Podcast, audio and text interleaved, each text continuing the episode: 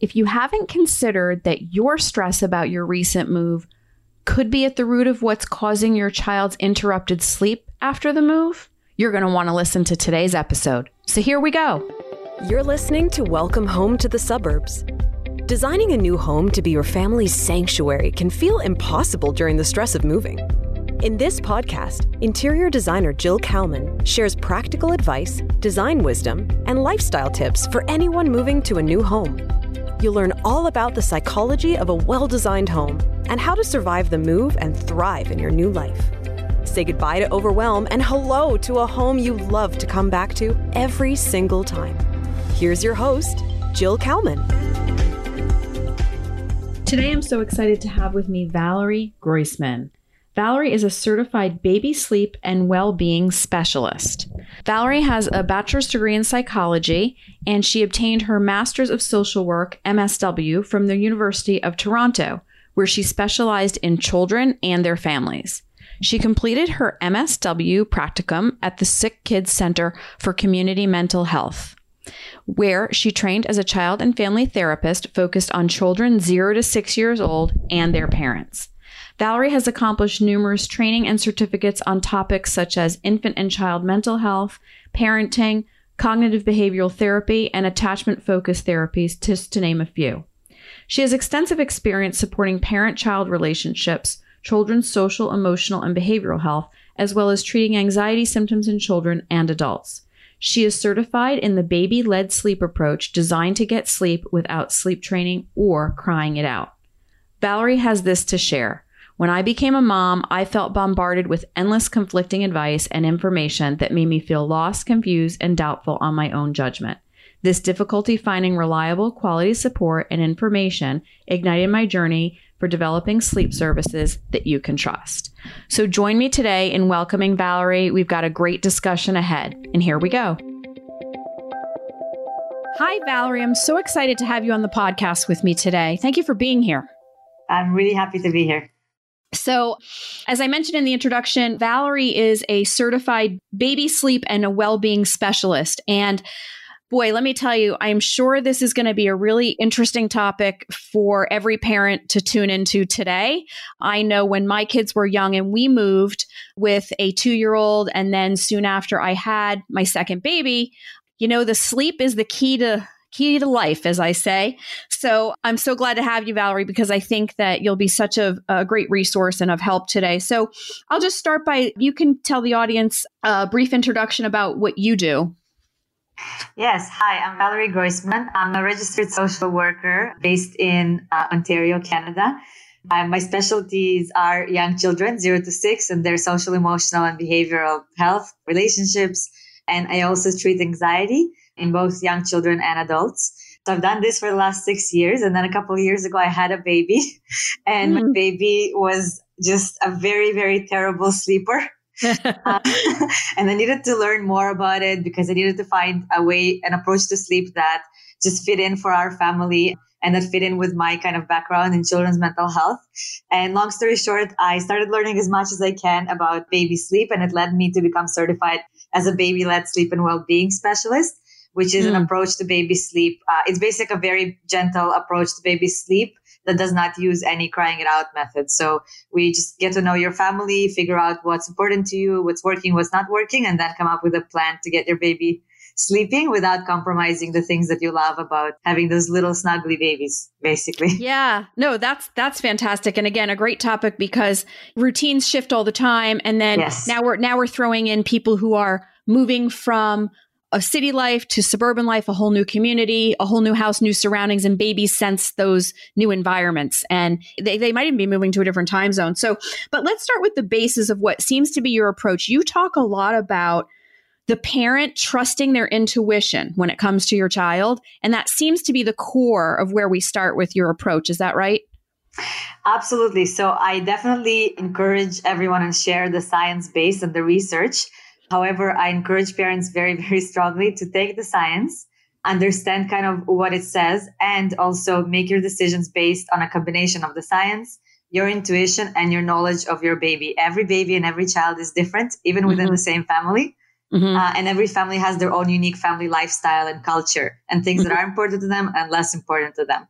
So, mm-hmm. what I encourage families to do is take the science, be informed, and also make decisions by combining that together with your own intuition and your own knowledge.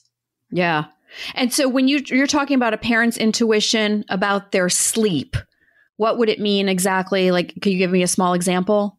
Yes. So for example, when your baby wakes up, so tune or cries for you, uh, you're tuning into how you feel. Do you feel like you need to go to them? Do you feel like they're kind of just grumping or fussing around? Uh, right. feel they need you immediately? Do you feel that they can wait a minute? And those things should guide how quickly, for example, you respond to them and what you do when you do respond. Yeah, and depending on the child's age, you might have, you know, different set of understanding on or expectations of your child depending on, you know, the situation. That should really inform your choices as well.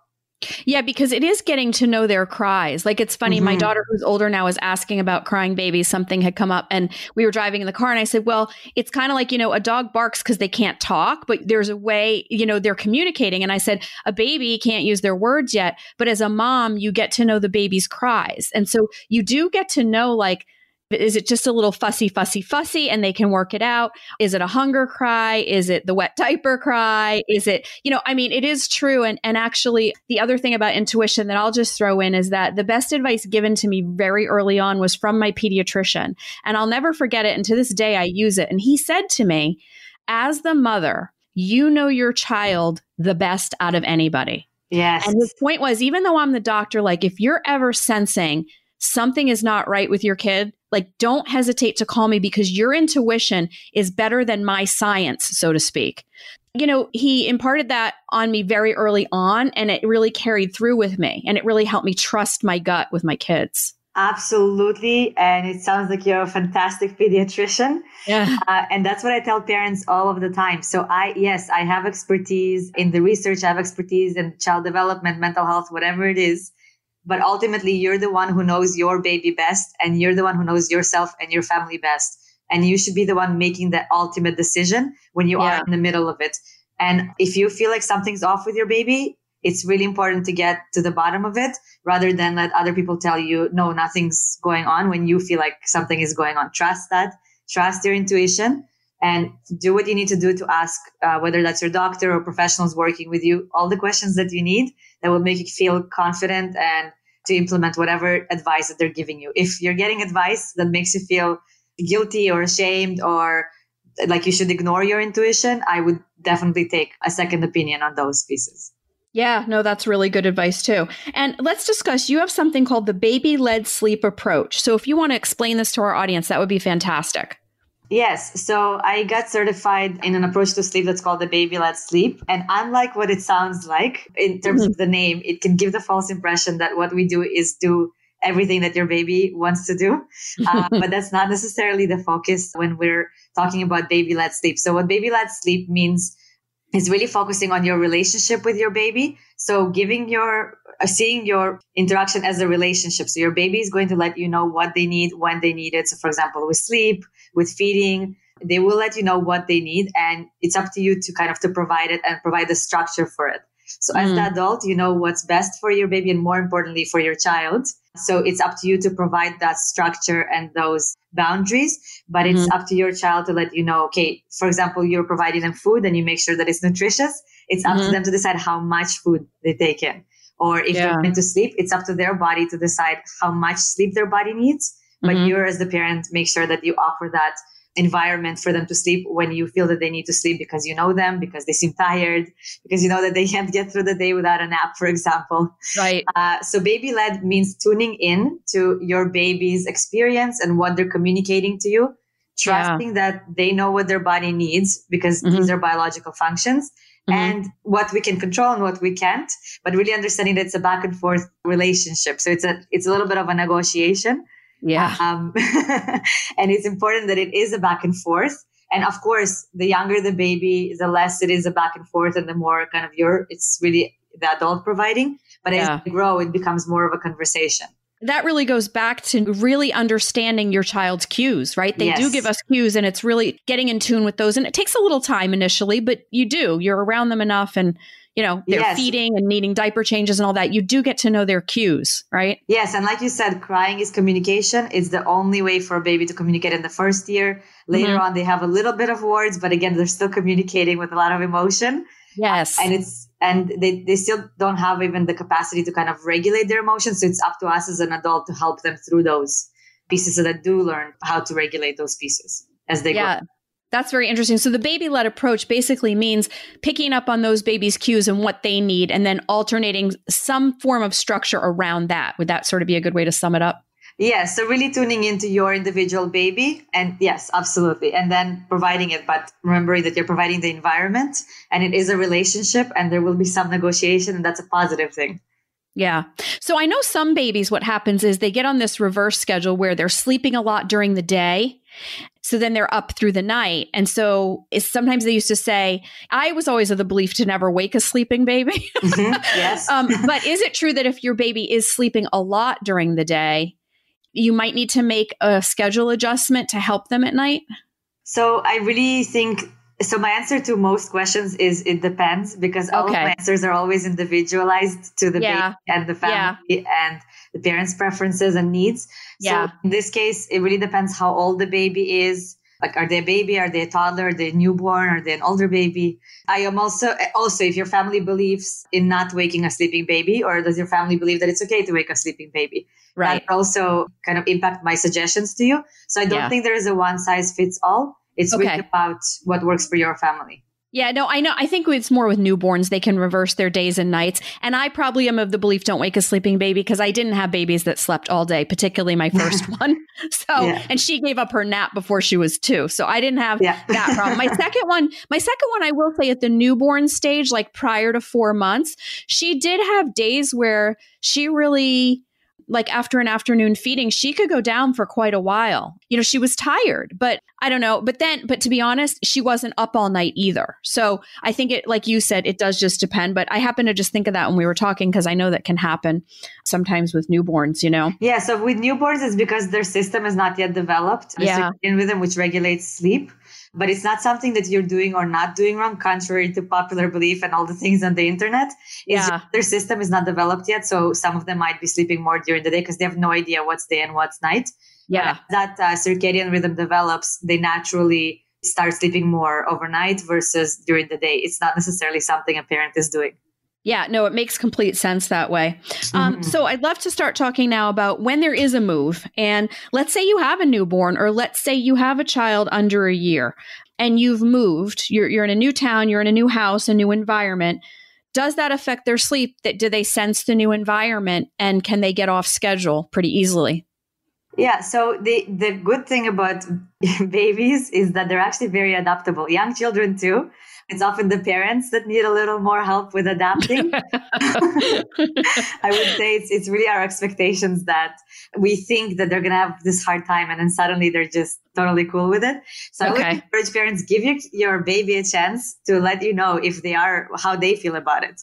okay. Often also remember that your baby and young child, they're looking to you to know how to handle a situation. So if it. you're not feeling confident, calm, they're not going to feel confident and calm. And that goes for moving, that goes for trying to get them to sleep in the crib or anything else that you're trying to do. That's Uh, good advice. Yeah, tune into how you're feeling. And Yes. that gives you very good information about how they're feeling because again, it's a it's a connection between the two of you. It, it happens through your relationship and it's a positive, good thing. It means things are going in a healthy, positive way for you.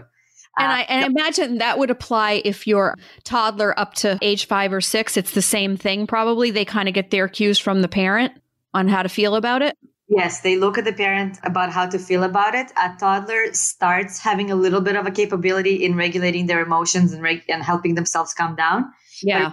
Ability is not really there for them to do on their own until five, six. And the Yeah. brain processes to completely do it on your own don't complete until early adulthood. So it's a Yeah. lifelong learning process. Oh, yeah. You can think of toddlers running and then falling down, and they'll Ye- look at their parent to see how upset they should be about this Mhm. falling down. And if their caregiver says, "Oh my gosh, are you okay? Are you hurt?" with a lot of intensity, the baby might cry very intensely. But if the caregiver goes, "Oh, you fell," checking in if they're okay, and they seem completely fine, and okay, let's get it back up and continue going, uh, Yeah. the baby might not be so upset by the fall. So it's similar. So, would some good advice be if you find you've moved and a toddler's sleep schedule is getting a little out of whack or they're getting up in the middle of the night, maybe as the parent, kind of check yourself a little, kind of take a step back and say, mm, How have I been reacting? What cues might I be giving off? Is that a good thing to maybe look at to help solve the problem? Yeah, so checking in with how you're feeling, what message you're giving, and whether that message aligns with what you mean to give to them, because you are their leader. And it's also important to remember that just like for adults, big changes in our lives might disrupt our sleep. Like we might not mm-hmm. sleep as well when we're starting a new job or working on a really important project. It's very similar for babies and young children. The difference is that particularly babies and young children, they just don't have the ability to manage those emotions without your help. So they're going to ask for help when they're feeling all of those things. Whereas an adult, we might talk to a friend, we might do something extra relaxing and calming the night before, or listen to a meditation or whatever it is. Yeah. And children need our help to do that. So, and I'll just touch on this briefly because you mentioned you deal with anxieties in children. So, I think it's feasible that a five year old or a four year old, whatever, could feel some anxiety about the move and that might affect their sleep too. So is it also good to just check and make, sh- you know, kind of see could there be some anxiety setting in, whether that's coming from the parent or just because everything's so new, right? Is that another factor maybe in affecting the sleep if there's some underlying anxiety? Yes. So emotions will affect their sleep, just like for mm-hmm. adults and for young kids too. Uh, mm-hmm. Kids go through bouts of separation anxiety, particularly in the first three years, mm-hmm. two to three years. There is uh, peaks separation anxiety, but it usually settles within the third year. So separation anxiety can show up in sleep, whether that's in delaying bedtime or in overnight wakes. Yes. Um, more more common in kind of bedtime battles and not wanting to go to sleep. But yeah. definitely our emotional state, you know, sleep is is in many ways a reflection of kind of our day and what's going on for us. They don't get a chance to express how they feel during the day. They might be expressing it at night. And that could happen through nightmares, night terrors, delaying bedtime, things like that. So it's really important to give them that chance to process their feelings and express how they feel about this during the day. And that can help the overnight. Oh, that's a super good point. And I think in our busyness and everything else and trying to accommodate all their needs, we might forget that sometimes, you know? Yeah, we're also full of our own emotions during transition, right? And a move. Right. It's important to take care of ourselves because when you take care of yourself, it's more possible to take care of your baby and their emotional needs. Oh, um, definitely. Yeah, some other things that you can do to make this transition easier are making the world as predictable as possible in the things that are predictable. So, talking about what's going to happen, maybe reading books, maybe playing it mm-hmm. out when they play. So, this is for slightly older babies.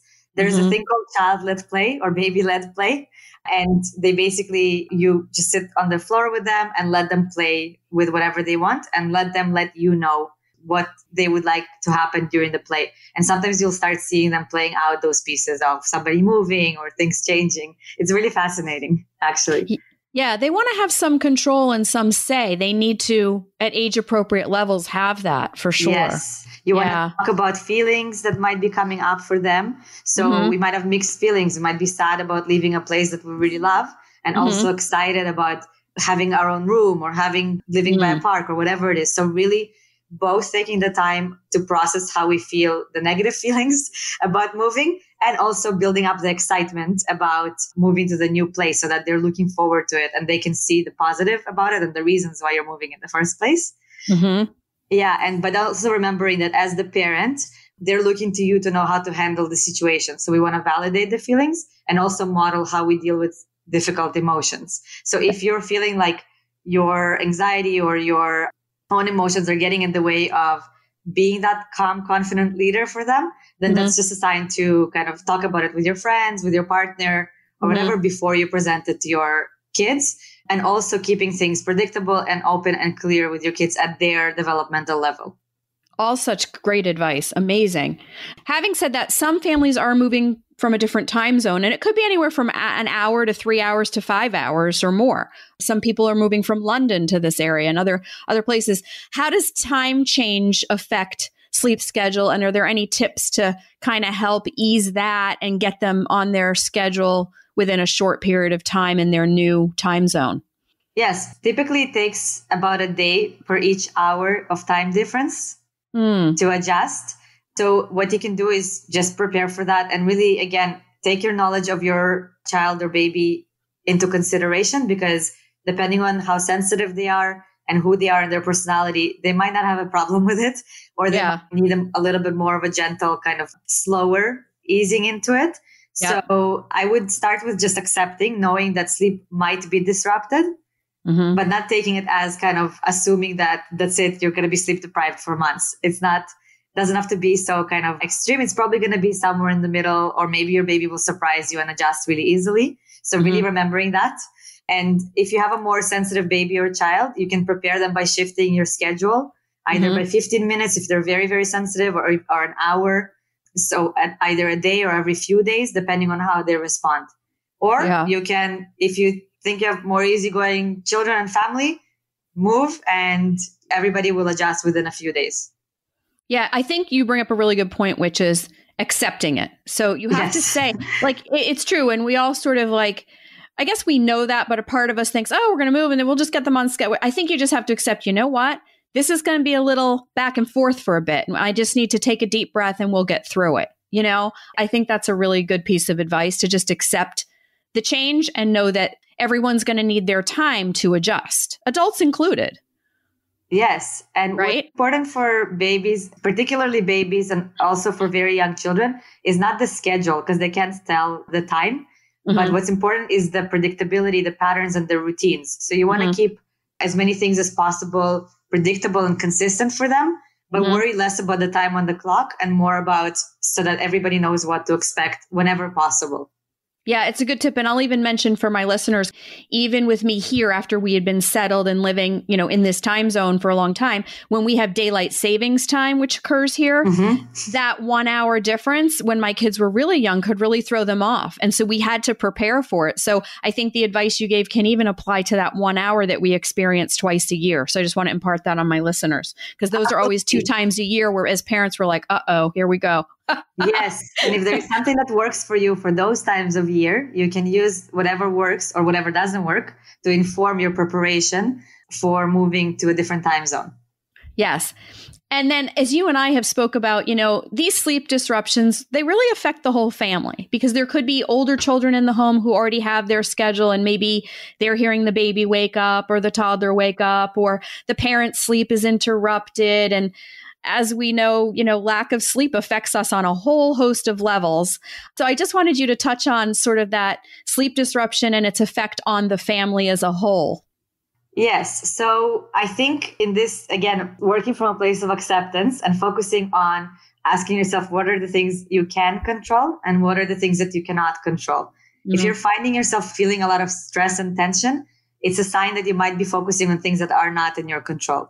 So mm-hmm we will have reactions to big changes in our lives. It will disrupt sleep for some people, adults, children, babies more, for others less. And mm-hmm. in those times, I encourage parents to think about are there expectations that might be adjusted? Are there things that could be put on hold while we go through this transition? What needs to stay consistent to keep us feeling safe and secure and comfortable? Mm-hmm. Uh, what are things that can be not so important right now? So, for example, if trying to follow a schedule based on the time on the clock is stressing you out, it's yeah. okay to let it go and focus instead on following routines. If yeah. not following a schedule is stressing you out, then maybe yeah. you might be sticking sticking to a schedule, and that's okay too, knowing that you're adjusting that schedule in a time of transition. So okay. really asking yourself, what are some supports that we might need or resources while we get through this time? Like, are, do you need to ask for more help? What is it that you need to meet your own and your little one's needs during this time? Great. And then uh, just to circle back to something you said in the beginning. So, when you're getting the child adjusted for sleep, you don't believe in that crying it out method. Like if things have gone on for weeks and weeks and weeks, and you're trying to, let's say you are the family that wants the schedule. To get on the schedule, the crying out method is not something you do in your methodology, correct? It is not something I endorse or recommend. No, okay. I don't. And there is a lot of research to support that there is risks to it. And now we're very lucky actually because there's lots of other options that don't include cry it out. Yes. So I encourage you if it doesn't feel like it's the right method for your family, there are lots of other options now. I encourage you to explore those. Yes. And I wanted to bring that up because, you know, you hear about it a lot as a mom. And I think for some people it worked and they had to do it very briefly and it was successful. And for other moms, when they hear it or they try it, it just viscerally feels really, it doesn't feel right and it's too painful for them and maybe even the child. So that's mm-hmm. why I wanted to bring that up that, you know, there are other ways if that's not working for you, if that's not something you want to attempt, whatever. Yes. And that's one of the things with crying it out is that when you read about it and when you hear about it, you think that it's you just do something very painful for three days and then forever your child or baby will sleep. But right. what you're hearing in reality is that if you're moving, you suddenly have to do this again. If the baby or child is going to daycare or something or something changes, you suddenly mm-hmm. have to do this again. Yeah. Uh, it's really not just three days and everything is gone. So if you are trying it, because every parent is entitled to try whatever they feel might work, also, yeah. trust yourself. If you're trying it and you're feeling like, okay, maybe this isn't for us. Yeah. Uh, you do not have to continue. There's other ways. There's always other ways to get to your goal that feel right and feel good. Yeah. We're always sticking to the same goal, which is getting more sleep but yep. we might change our journey to it or you know yeah yeah no and i wanted to bring that up because there are people who really want the schedule and they would commit to doing the scheduled sleep versus not but mm-hmm. having said that the crying it out is something that just goes really against them so i think it's nice they can achieve the schedule other ways, other routes? Yes, so I help both. I help families who don't want the schedule, and I also help families who do want the schedule. Yeah. So there are ways to get a schedule that don't involve leaving your baby to cry if you, if that doesn't fit with, you know, what you feel is right for your family. Okay, great. So, as we're talking about life stressors, and moving is one of the bigger ones, it's in the top three. It literally falls after divorce and death. Not kidding. Mm-hmm. and now we are in times of a pandemic of COVID, which has an undercurrent, I believe, of a lot of stress for all of us in very different ways. This question is probably geared more toward the toddler and preschooler and maybe even a kindergartner, now that they're home more and they don't have that routine outside the house, right, which might make them a little more tired potentially. And the structure of their days have changed. There might be less structure, even. It depends. Do you think that's having an effect on sleep? And then also, aside from the structure, you know, the socialization is happening digitally mostly with their peers and their teachers. Does this have an effect on sleep for that age group? Absolutely. So, any kind of disruption in life will have an effect. Parents and adults are naturally less calm right now, too, because we're all reacting to very unpredictable, unprecedented times. Mm. And that's okay. And it's really about modeling to your little one. It's a great opportunity to model how do we handle this? Yeah. screw up, then we talk about, okay, I screwed up and how do we make it better versus working to never screw up because that's not possible because we're all humans. Right. Uh, yes. So remember that you're a human and mm-hmm. we're all living in unpredictable times and the human brain hates unpredictability. However, there are ways to make things more predictable to them, even if it doesn't mean going to daycare or school or whatever that might be yeah. through routines and patterns and talking about what's going to happen. So you can still have regular routines and you likely already have them. So mm-hmm. when we wake up in the morning we first let's say you know brush our teeth and change out of pajamas then you know have a snack or whatever that might be for your family. And yeah. that is more or less consistent every day and it's very important to and those pieces are important to keep the ones yeah. that are working for you and mm-hmm. worrying mm-hmm. less about you're no longer going to daycare. That's it. It's a free for all. Yeah. Um, you want to keep the things that make keep you kind of grounded that are working for your family going. Yeah. Uh, so that there is predictability. So your little one knows, okay, after lunch, it's time for sleep. After yeah. tea, it's time to play or whatever that might be, or go to the park. So you want there to be predictability that way.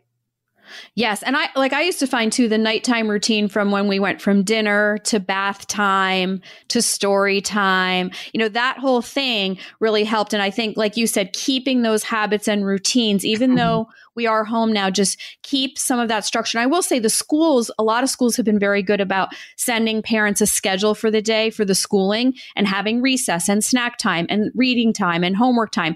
And so that I think that helps parents too. I'm sure it does just feel different, you know, for the kids. They're not you know they're home they're not going to a separate building they're not seeing their friends the same way so i just i wanted to bring that up and i, I do think you know it's important to bring up too because what's happening because of COVID is that a lot of people are leaving major cities for the suburbs. So you have this dynamic of a huge life stressor of moving, as I mentioned, and this other life stressor that's virtually unprecedented for our generation of this pandemic.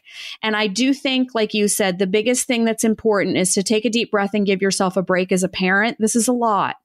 And like yes, we, we came from a society before the pandemic, I feel where like we had to just be so perfect. And like you said, we're human and your kids yes. are human. Give your kids a break, give yourself a break. I don't know. That's what I feel. And the good news is about having babies, toddlers, and very young children right now is that schooling is actually not that important for them. So yeah. if they are in some sort of school and it's going good for you and you're all enjoying it, that's fine. But if yeah. it's not working for you, don't be afraid to not do it or do it partially or do it in a way that works for you. They really, the most important thing for them right now is to feel safe. And yes. that happens through their relationship with you. So all they need is you. They really don't need anything else right now.